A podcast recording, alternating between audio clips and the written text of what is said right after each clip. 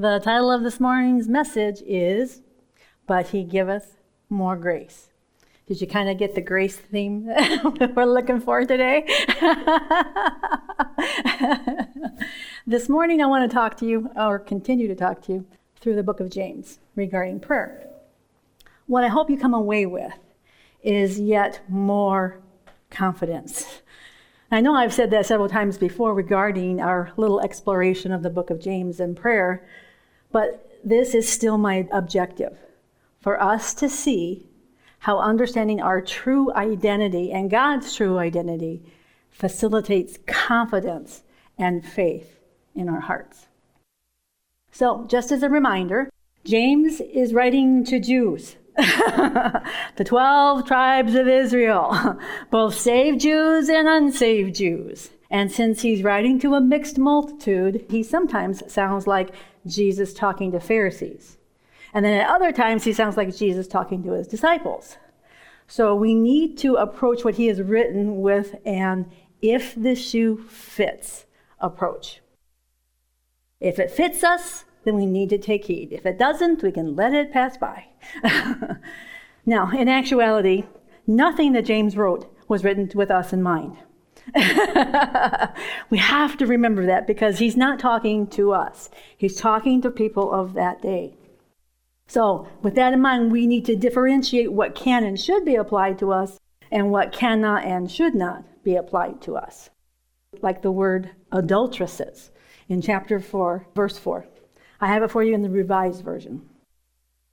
Ye adulteresses, know ye not that friendship with the world is enmity with God? Whosoever therefore would be a friend of the world maketh himself an enemy of God. The last time I ministered, I presented a case to show that the word adulteresses is aimed at the unbelieving Pharisee types of that day. And again, we can see it in Matthew chapter 12, verses 38 and 39. Then certain of the scribes and of the Pharisees answered, saying, Master, we would see a sign from thee. But he answered and said unto them, An evil and adulterous generation seeketh after a sign, and there shall no sign be given to it, but the sign of the prophet Jonas. The word here, adulterous, is from the Strong's Concordance, number 3432, and it simply means adulteress. It's female. it's a feminine noun. it means to be unfaithful or to be an adulteress, either literally or figuratively.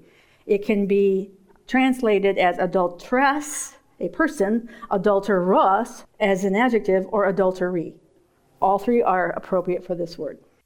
But this particular word is never used in reference to Jesus' believers, only to the unbelieving Jews of that day. Jesus had a very mixed audience all of the time. We're very much aware of the fact that how cantankerous the ruling Pharisees were at that time. And they were very persuasive in turning people away from Christ. So he, throughout his ministry, speaks directly to the Pharisees and tells them that they're an adulterous generation. They're evil. Now, they would not have agreed with Jesus. but see, the Jewish history is strewn with the fact that Israel as a whole was called an adulterous wife most of her history. it's because of that that they rejected Christ. They were never faithful to the one true and living God. So when he showed up on earth, they didn't suddenly become faithful. they rejected him because they had always rejected him. So the word adulterers or adulteresses refers to Israel at that time, the unbelieving Israel. I want to read verse 4 again. It says, Ye adulteresses, know ye not that friendship with the world is enmity with God? Enmity means hateful. hateful and hostile.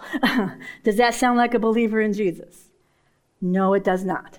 It doesn't refer to believers in Jesus. It's, he's referring to the Jews who were trying to take control of everything. But then he goes on, whosoever. Wait a minute. We went from unbelieving Israel to whosoever. Whosoever would be a friend of the world maketh himself an enemy of God. The word friend is covenant talk. Abraham was God's friend. God was Moses' friend. They spoke face to face. Friend, the word friend, implies covenant. So when a believer in Jesus says, I want to be friends with the world, he's not talking about unredeemed people, people who have not yet received the Lord Jesus Christ. He's talking about the systems of this world, the God of this world, the darkness of this world. He's talking about people who willingly and deliberately seek to meet their needs, just like an adulterer seeking from the world instead of from her heavenly husband. James here is still talking about source. What are we pulling from? Where do you get your words? Where do you get your wisdom? Where do you get your provision? He's still trying to get them to think about source. Someone who goes to the world is going to the world as a source to get their needs met. So, who or what is our true source? Is it the world? Is it ourself? Or is it God? James has already asked his readers to recognize the source of their words. Flesh head? We have flesh head. God gave me this word a few months back because it's very easy for people to say, well, that's of the flesh. As if flesh is part of who we are. And it's not. Okay, we have source. We have the one true living God in all of his fullness. We can pull by the Spirit, God, we can pull on him. He's always our source. But everything that tempts us to go into the world is flesh head. Okay? We are not two people. I don't have an evil Valerie on one shoulder and a, and a good Valerie on the other. No. I am one spirit with the living God. I am the righteousness of God in Christ Jesus. I have everything I will ever need for life and godliness. Flesh, what we've been programmed. Okay, even your brain comes up with thoughts all by itself. it will tell you you're hungry when you're not. it will tell you uh, ice cream will make you happy when that's not true.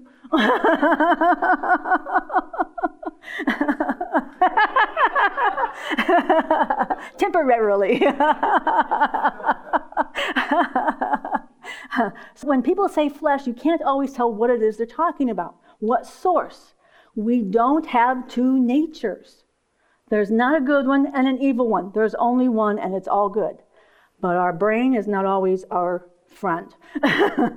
so we have to understand that when we think something that we recognize is not from God, it's not because there's something wrong with who I am.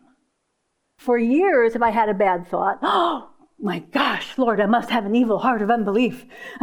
and you fast and pray and, and repent for thinking bad thoughts because there's obviously something wrong with who I am. Because if I was really the righteousness of God in Christ Jesus, I certainly wouldn't have thought that thought. That's all wrong. You see, that keeps us chasing our tail. God, please fix me. God, please fix me. God, please fix me. God, please fix me. God, please fix me. God, I'm broken and I'm a mess. God, please fix me. It doesn't work. He's already fixed us. he can fix our thinking. He can fix our believing. But He's already done the fixing. He killed me off and started over. Brand new, married to God Himself. There's nothing wrong with who and what we are in Christ. So when I say flesh head, I say that on purpose because I want you to think thinking, believing, misunderstanding, being deceived.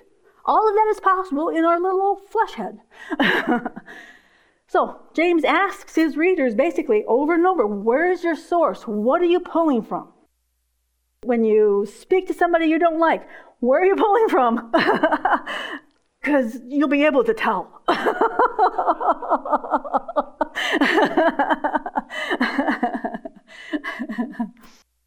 wisdom.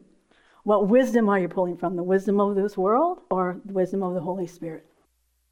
More of where our prayers come from. What source are we praying out of? Are we praying out of our flesh head or we pray now of our spirit man?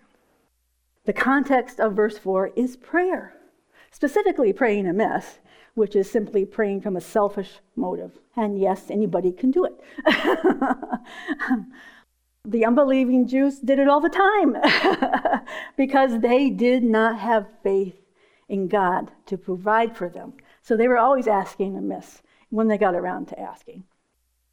The unbelieving Jews at that time were always trying to bring forth in their own power and their own effort what they thought Israel was supposed to have, which was a military Messiah, which is not what God brought forth. so they rejected him. And Old Testament Israel continuously, continuously rejected the one true and living God and purposely went after false gods. Now, false gods are not fake gods. False gods are spiritual entities that do have power, but none of it's good.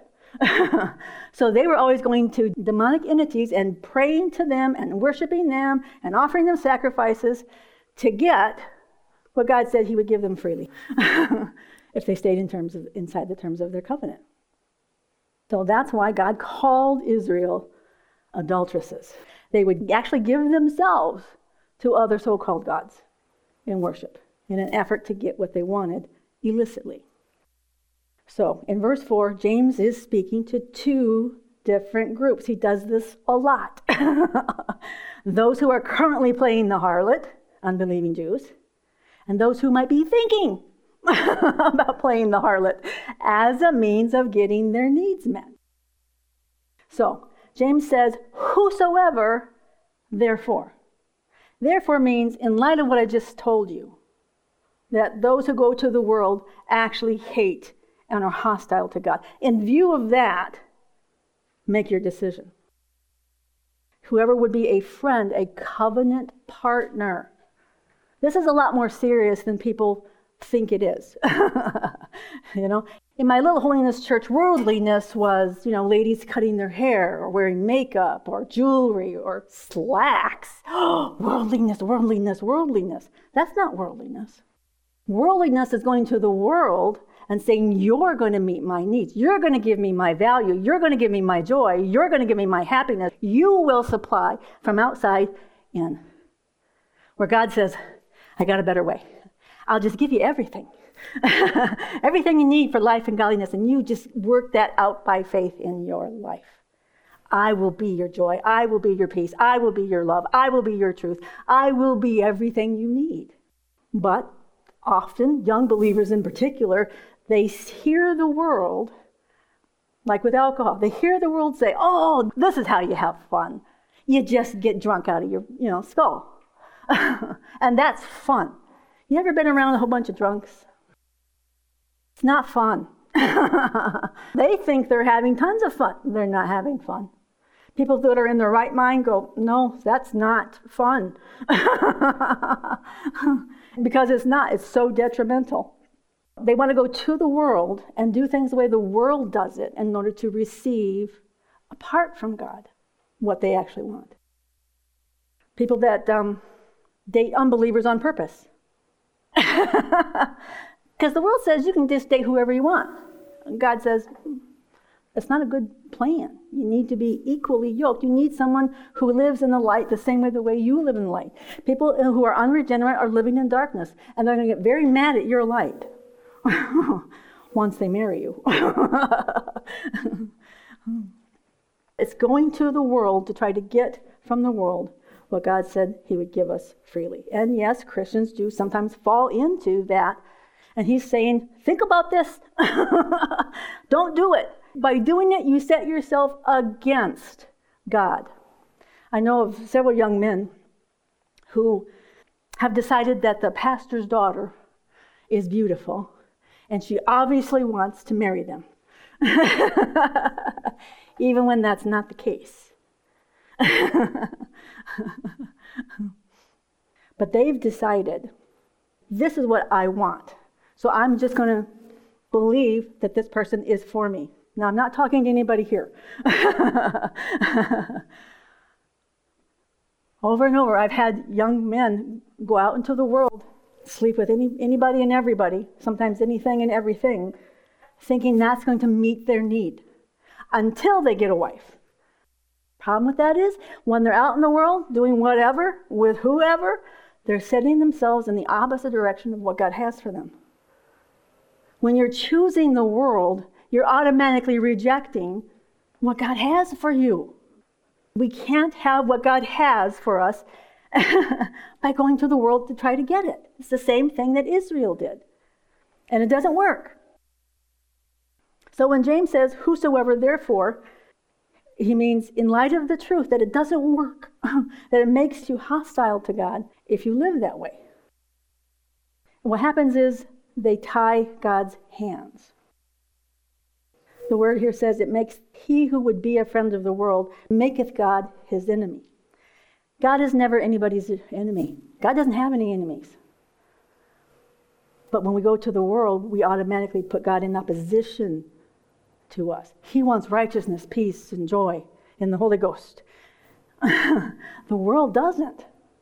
The world doesn't want what God has to offer. So when we go to the world thinking that's going to get rid of my loneliness, that's going to meet the need of my heart, that's going to take care of me, that's going to make me happy, they're actually telling God, no, I won't wait on you. I will do it myself. You're taking too long, I'll do it myself. And they actually end up tying God's hands.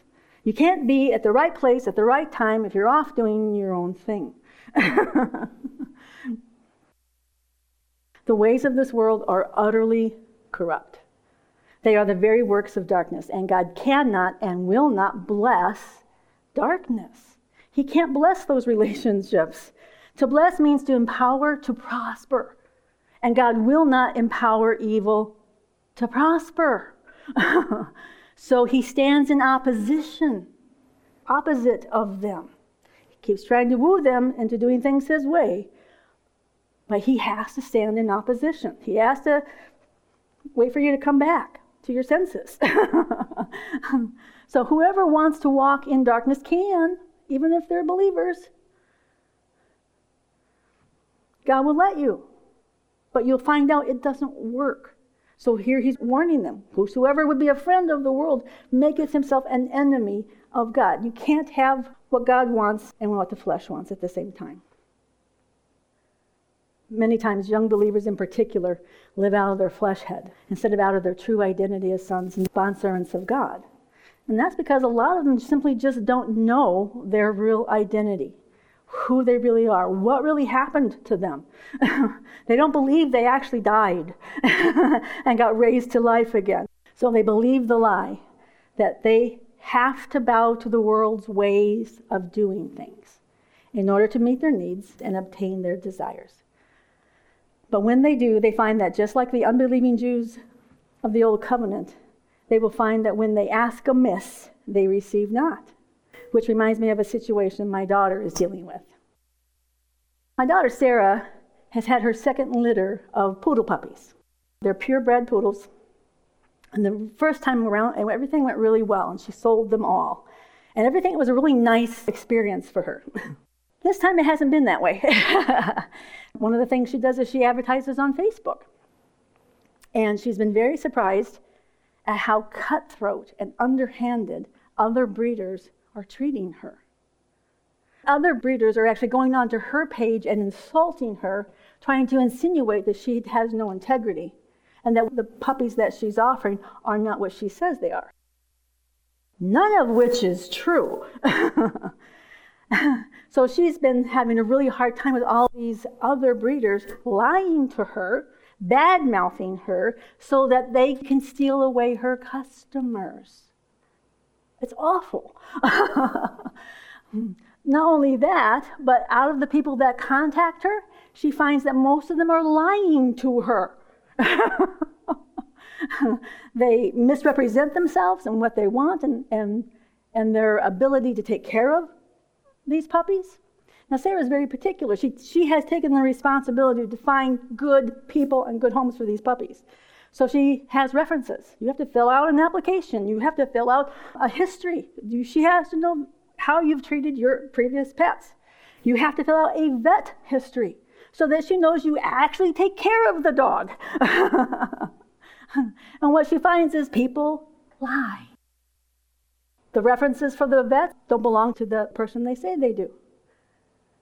Over and over, she said, out of 100 offers, interests, Maybe 90 of them have lied to her, trying to, one, scam her out of money and get a hold of the puppy. You see, what they do is they buy puppies cheap and then resell them. So they're doing all the things the world says you have to do to be successful. What you want to be a successful breeder? This is how you do it. You undermine somebody else. Well, Sarah says, you know, liars don't get puppies. if you're a liar, you're not getting a puppy. Because I'm not going to bless your obstinance and dishonesty and darkness. God cannot bless darkness. But so much of the world operates just like that. If I'm going to get ahead, I have to step on you. And they do. These unscrupulous people have bought into the lie that they have to do whatever they think is necessary in order to get what they want. And yeah, sometimes they do get what they want. It doesn't matter. God can't bless them or empower them to prosper. It's not going to work out well because they have set themselves in opposition to God by operating in darkness. So they only get what they can produce by their own efforts, just like the Old Testament Jews who dug their own cisterns and came up empty. As we continue in verse 5, I have it for you in two translations. And that's because the experts do not agree on how to best translate it. And I can see why. we know James is talking about source. Where are you praying from? Are you praying from flesh head or are you praying from the spirit man? The problem is, theologians aren't sure which source James is actually referencing, and it makes a difference. Chapter 4, verse 5 says in the Revised Version, Or think ye that Scripture speaketh in vain? Now, what you have to know here is there is no Scripture to go reference. Usually, when you see that in your Bible, there'll be a little reference to tell you where they got it from the Old Testament. No such Scripture. They've searched all the Old Testament manuscripts, the Apocrypha, the Jewish writings of all of their stuff, no such scripture. They say things like somewhere in Isaiah or somewhere in the old scriptures it says this, and you can usually go find it. So what they think is what James has done, he's, he's taken the concept and put it in his own words.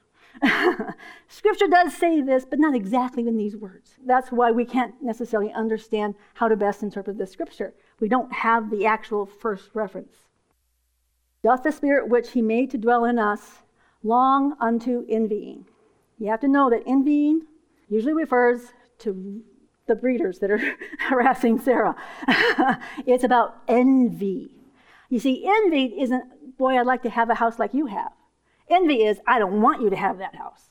I want it. Envy doesn't want anyone having something better than they have. They actually want what belongs to somebody else. Another reason why the scripture becomes a little tricky.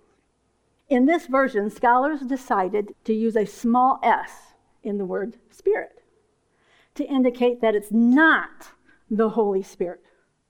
So it kind of looks like he's saying that the human spirit is the one envying and lusting, which would be true if we were not saved. it comes out of who we are. Lust and envy come from either a flesh headed thinking believer or an unregenerated heart of an unbeliever.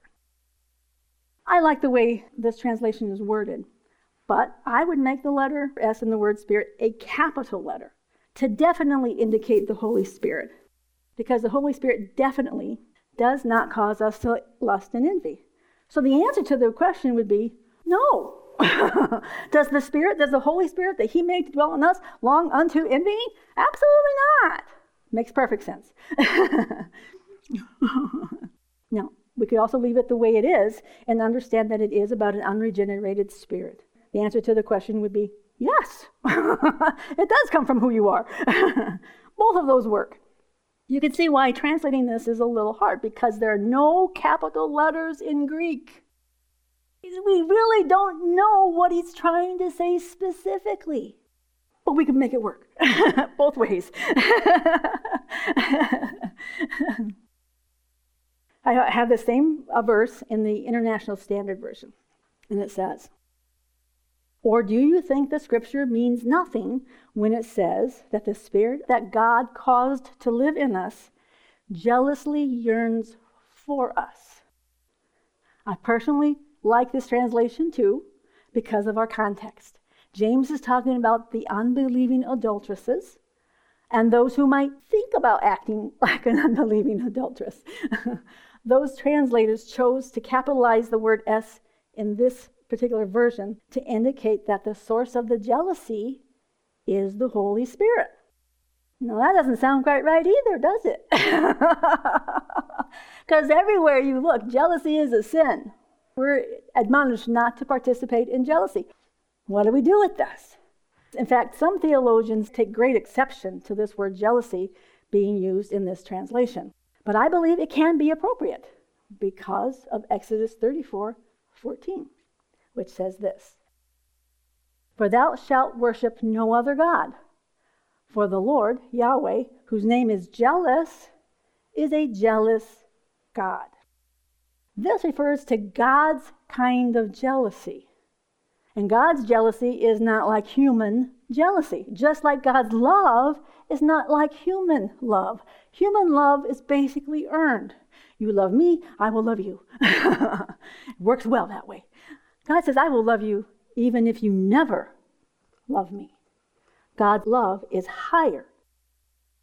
A man who is jealous of his wife's attention towards another man is not concerned about what is good for his wife. He's concerned about what's good for himself. and he says, My wife with somebody else is not a good idea. He's concerned about himself. He wants his wife to be faithful to him for his own happiness. And that's because man's jealousy is always self centered. But God's jealousy is agape love centered. God is jealous for his people, not of their attention toward another spiritual entity. God is jealous for his people because he only wants good for his people. God told the Israelites that they shouldn't give to other gods what belongs to him, which is worship. And that's because false gods could not give them what they were really looking for true love, true peace, true prosperity, true life. God's jealousy is protective. He told them, Don't go worship other gods. It doesn't work out well. they did it anyway. God's jealousy is for us so that we can have the best of what He wants for us. He doesn't want us to live a lower kind of life, which is what the world offers. Every once in a while, you hear somebody say, Oh, he married up. meaning you've got a good one. okay? Well, this idea of covenant is you marry down. You're going to the world to give you something it doesn't even have. And so God says, No, I'm jealous for you. I want you for myself because I want what's good for you. God's jealousy isn't about Him being happy, God's jealousy is about us being happy. God wants what's good for us and for our happiness, not what's good for Him and His happiness. God is always for us and never against us. The Apostle Paul also references godly jealousy in 2 Corinthians 11, verses 2 and 3, which says, For I am jealous over you with a godly jealousy, for I have espoused you to one husband, that I may present you as a chaste virgin to Christ. But I fear lest by any means, as the serpent beguiled Eve through his subtlety or craftiness, so your minds should be corrupted from the simplicity that is in Christ. The Apostle Paul was being protective, jealous for them to have what's good and not what was false. The Apostle Paul was being protective towards the Corinthians, wanting to warn them against the false, self serving, so called apostles who would want them to add some kind of self works to the finished works of Jesus for salvation and for approval. He didn't want them to turn away from the plain, unadulterated grace of the true gospel of Jesus Christ. He was afraid that they would accept complex and deceptive teachings regarding so called other Jesuses and other gospels and simply disregard the simplicity that is in Christ, or in this case, towards Christ. The word simplicity carries the idea of singleness, to be laser focused in one direction, which was on the truth that Christ and Christ alone is the author and the finisher of our faith and our salvation. So the Apostle Paul reminds the church that she is the pure bride of Christ and that she is set apart unto Jesus as her groom. And he, as the friend of the bridegroom, seeks to protect her from the lying and deceiving suitors who would try to seduce her away from her bridegroom. In other words, he wanted to prevent Jesus' bride from trusting in herself or in any of the old covenant works of the law as a way to help themselves to apprehend what's already in their salvation package. Salvation is of Christ and all of grace, so that it can be all of faith. There is only one Savior and one true gospel, the gospel of God's amazing grace through the cross of Jesus Christ. And we can see this in John 3 16 and 17. So very familiar, but it says so very much that we don't actually hear. For God so loved the world. This would have made the Jews mad.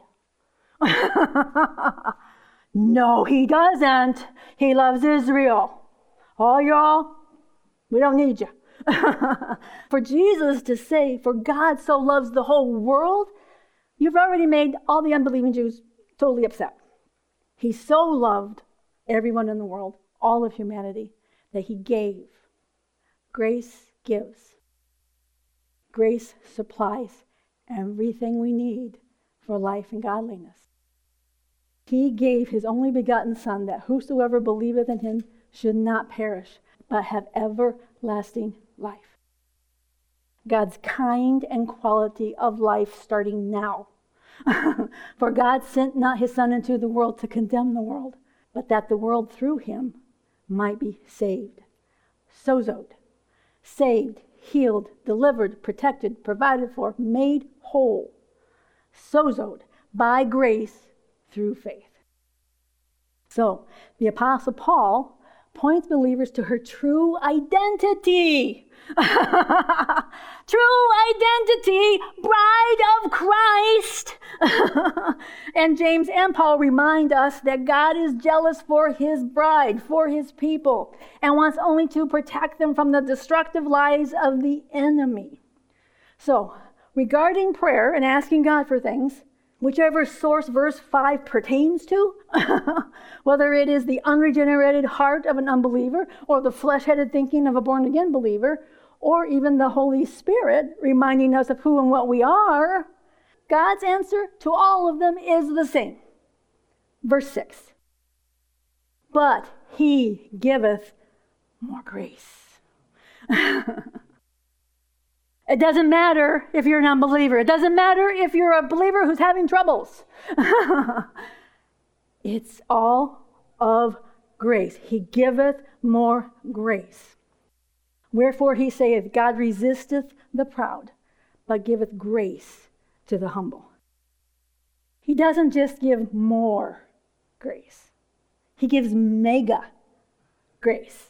The word more is mega, big, big grace, exceedingly abundant, more than we can ask or imagine grace. Everything you need for life and godliness grace, apart from your works.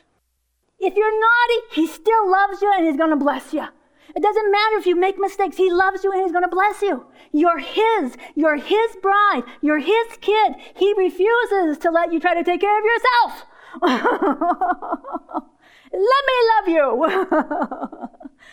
Grace is God's absolutely free, loyal, loving kindness. Years ago, real early in my Christian walk, the people at my little holiness church would pray for people to get healed. Lord, please heal Aunt so and so, but if not, give her grace. I thought, what is this grace? Doesn't sound like a very good thing. it's what you get instead of what you ask for. It's like your mom saying, No, you can't have ice cream, have some broccoli. You're not going to be happy with that.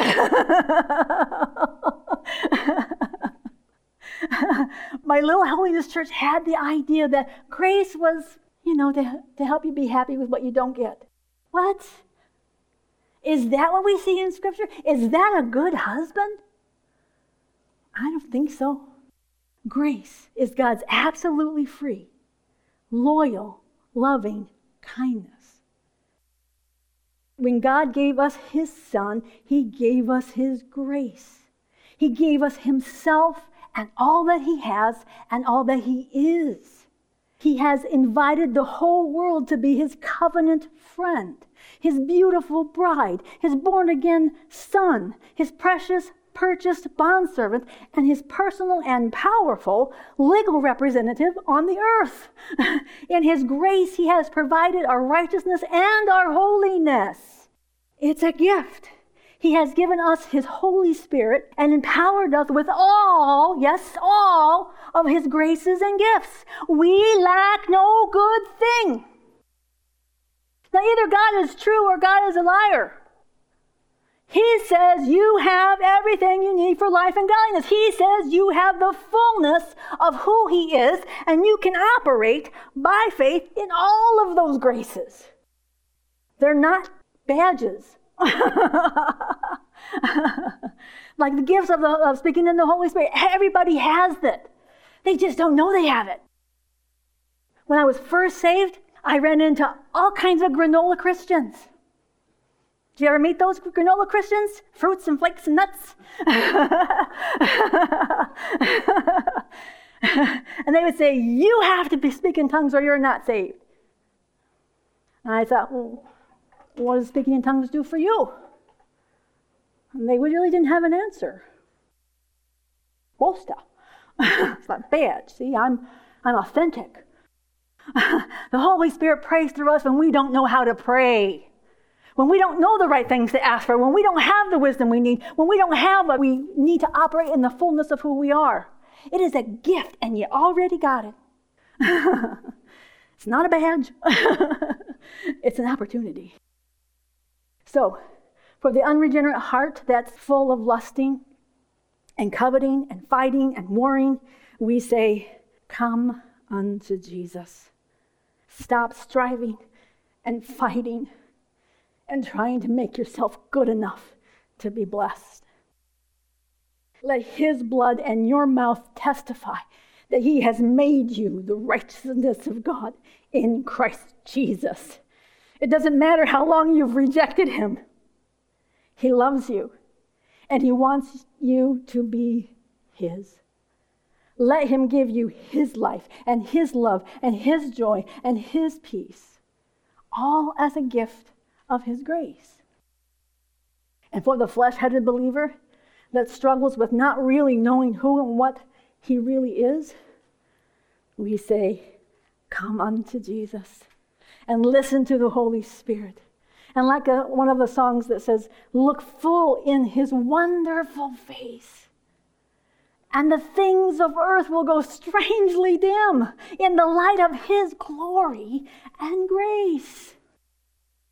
Our Father has already granted us everything we need for life and godliness through His great and precious promises.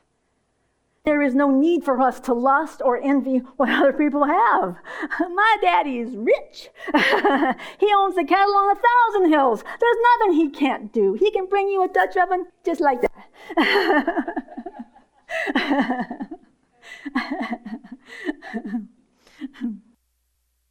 If we find ourselves struggling with envy or jealousy, it is because we have forgotten our true identity the bride of Christ, a son of God, a bondservant of our Father and our Jesus, and God's legal power of attorney agent. So when we pray, we can trust our heavenly husband to provide for us and to lead us into all of his will for us. But we do need to bring our flesh head into submission to God's will for us. But he giveth more grace, mega grace. Wherefore, consequently, in light of this truth, in light of the truth that he giveth more grace, God resisteth the proud and giveth grace to the humble. Now, I looked up humble in the Webster's 1828 dictionary. This is a very religious idea of what it is to be humble or to have humility. It says, to be humble is to be lowly, modest, meek, submissive, opposed to the proud, haughty, arrogant, or assuming. In an evangelical sense, having a low opinion of oneself and a deep sense of unworthiness in the sight of God. See, religion says, see, you're nothing and you know it. That's right, you stay down there in the dirt. That's a very bad idea of what humility is. Very bad. Very dangerous to the church. The church has believed this. You are nothing, and by the grace of God, you're saved. they got the grace part right. a better definition would be Google's dictionary, which defines submission. And it defines it as the action or fact of accepting or yielding to a superior force or to the will or authority of another. That's a very good definition of what it means to be humble. For believers to be humble or to have humility is to accept God's view and opinion over us, over our own opinion. God always operates from truth, and so does humility and humbleness. God is not interested in us having some deep sense of unworthiness. That's counterproductive to going into the world and saving it. That's an flesh head evaluation. God wants us to accept His view and opinion of us, which is that we are as valuable to Him as Jesus. So, to try to work up some bad feelings about ourselves, about who and what we are, is not humility, it's stupidity. It's counterproductive to you walking in the fullness of who you are. Humility is submitting yourself to God's truth. If God says, I am as valuable to him as Jesus, then he's right. True humility submits itself to God's view and opinion. So, if submitting to God's view and opinion is humility, what would pride be? Not submitting to God's view and opinion.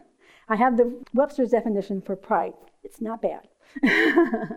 Webster says to be proud is to have inordinate self esteem, possessing a high or unreasonable conceit of one's own excellence, either of body or mind. Now, that's a pretty good definition. Those who are proud get their sense of value from their own point of view. They're very impressed with themselves. And they set their value based on how they look, how smart they are, how much money they have. Their value comes from the outside, not the in. But they are actually just taking credit for all the things that God has given them. smart people are smart because God made them that way, not because there was something that they made themselves smart. It's actually taking credit for what God has gifted them with. It's really quite silly. What I want you to see is that they preferred their own view and opinion over God's view and opinion. So if God says that I'm as valuable as Jesus, and I say, nope, that's not true. No, I'm not that important. I'm just a worm, God. I don't even know why you saved me. then I'm actually in pride, preferring my own lousy view and opinion over God's true opinion his view and opinion. So even when you're trying to make yourself quote unquote humble, you actually end up over in pride because you're not submitting to what God says is right and true. So, how is it that God resists the proud? We know they exist. how does he resist them? He stands in opposition to their point of view. He tries to tell them who they really are. He tries to let them know that they don't have to go to the world for what they need. He wants to help them, but they're operating in darkness and they don't want his help. They just want their own way. Those who are proud aren't willing to submit themselves to God's view and opinion. The humble, those willing to submit themselves and their views and opinions to God's views and opinion, get grace and not just grace, but mega grace, superabounding grace.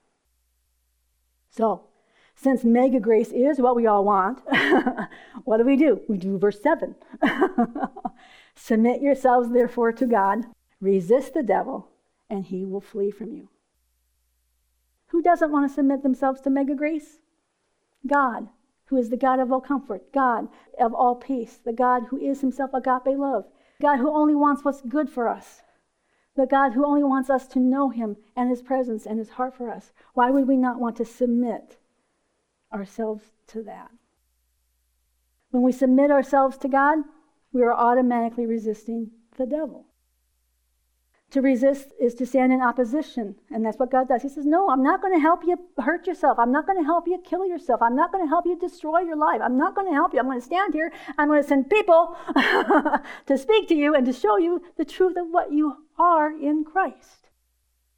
I love how James here just says, Resist the devil and he will flee from you. You see, he isn't any big deal. he will tell you he is. But God says, All we have to do is ignore him stand and say, uh uh-uh, uh sorry, not going to the world for what my Father has already gifted me. I'm not going anywhere else but to my Father. You are not a big deal. You are not scary. You are not powerful. I am a son of the living God, and you're nothing. And that's the, really the mindset we need to have regarding Satan. He is nothing. He lies all day long, but that's all he can really do. He tries to get us over into a false identity that he is somehow bigger than us, more powerful than us. He's nothing, defeated, no feet, can't run anywhere. Verse 8 says, Draw nigh to God, and he will draw nigh to you. Drawing nigh is simply calling on his name any time of the day. Just calling on his name is drawing nigh to him.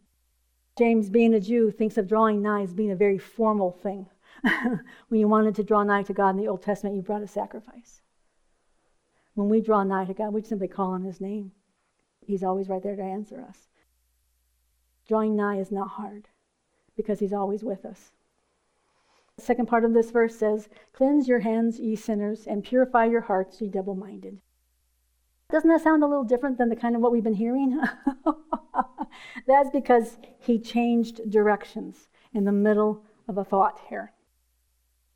Many commentators say they should have split this verse in half because he's obviously not talking to the same people. he goes from draw nigh to God and God will draw nigh to you.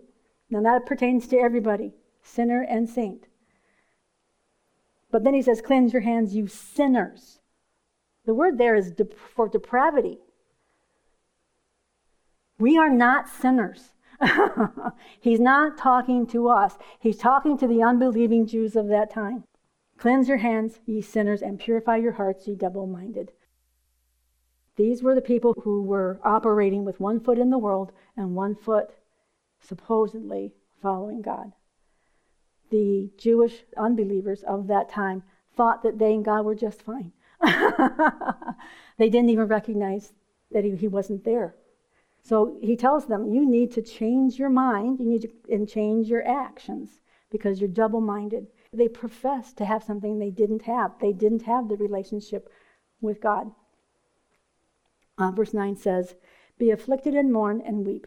Let your laughter be turned into mourning and your joy into heaviness. He's not talking to believers.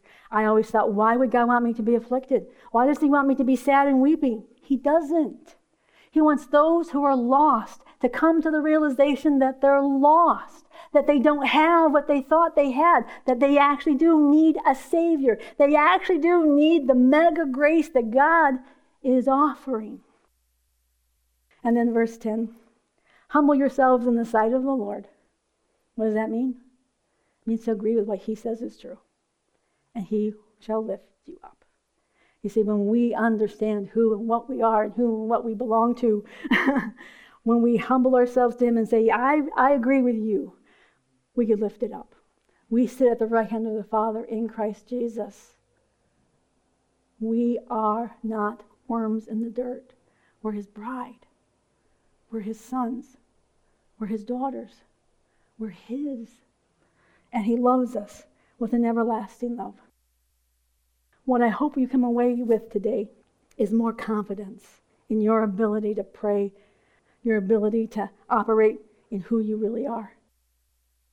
Webster's says that confidence is a trusting or reliance an assurance of the mind, or a firm belief in the integrity, stability, and veracity of another, or in the truth and reality of a fact. When we understand who we are to Him, and that He has poured out His mega grace on Him, when we understand that He only ever wants good for us, we can have confidence when we pray that the answer is already yes and amen, that He is at work on those things that we've asked Him for, that He never leaves a prayer unanswered. What I hope you come away with is that we are powerful. Our prayers are powerful. We don't have one foot in the world and one foot in Christ. You can't do that, actually. because he, all of you stands in Christ Jesus. Your thoughts may come from the world, but you don't. You are in Christ and you are in Christ alone. And you have the ability to change the world through praying. It's like Mark was saying earlier about praying for somebody. And all of a sudden, they're thinking of receiving Christ. Prayer is effective. Prayer works. I hate to say it though, because prayer itself doesn't work. God does. prayer doesn't work. God does. God responds to us with mega grace. Amen. Father God, I thank you that your word is true. I ask, Father God, that you cause us to see ourselves the way you see us. That we would understand that the glory that you have, you have put in us and on us. That your glory, even though the Old Testament says God will never share his glory, you do. You are lavish with glory, with your glory and your grace. You want everyone to be able to see your glory and grace through your kids, your beautiful bride. We thank you, Father God, for the truth of your word, that you are a God of mega grace, more abundant, ever exceeding grace. You always are there to say yes and amen to every prayer. And we thank you for it. In Jesus' name, amen.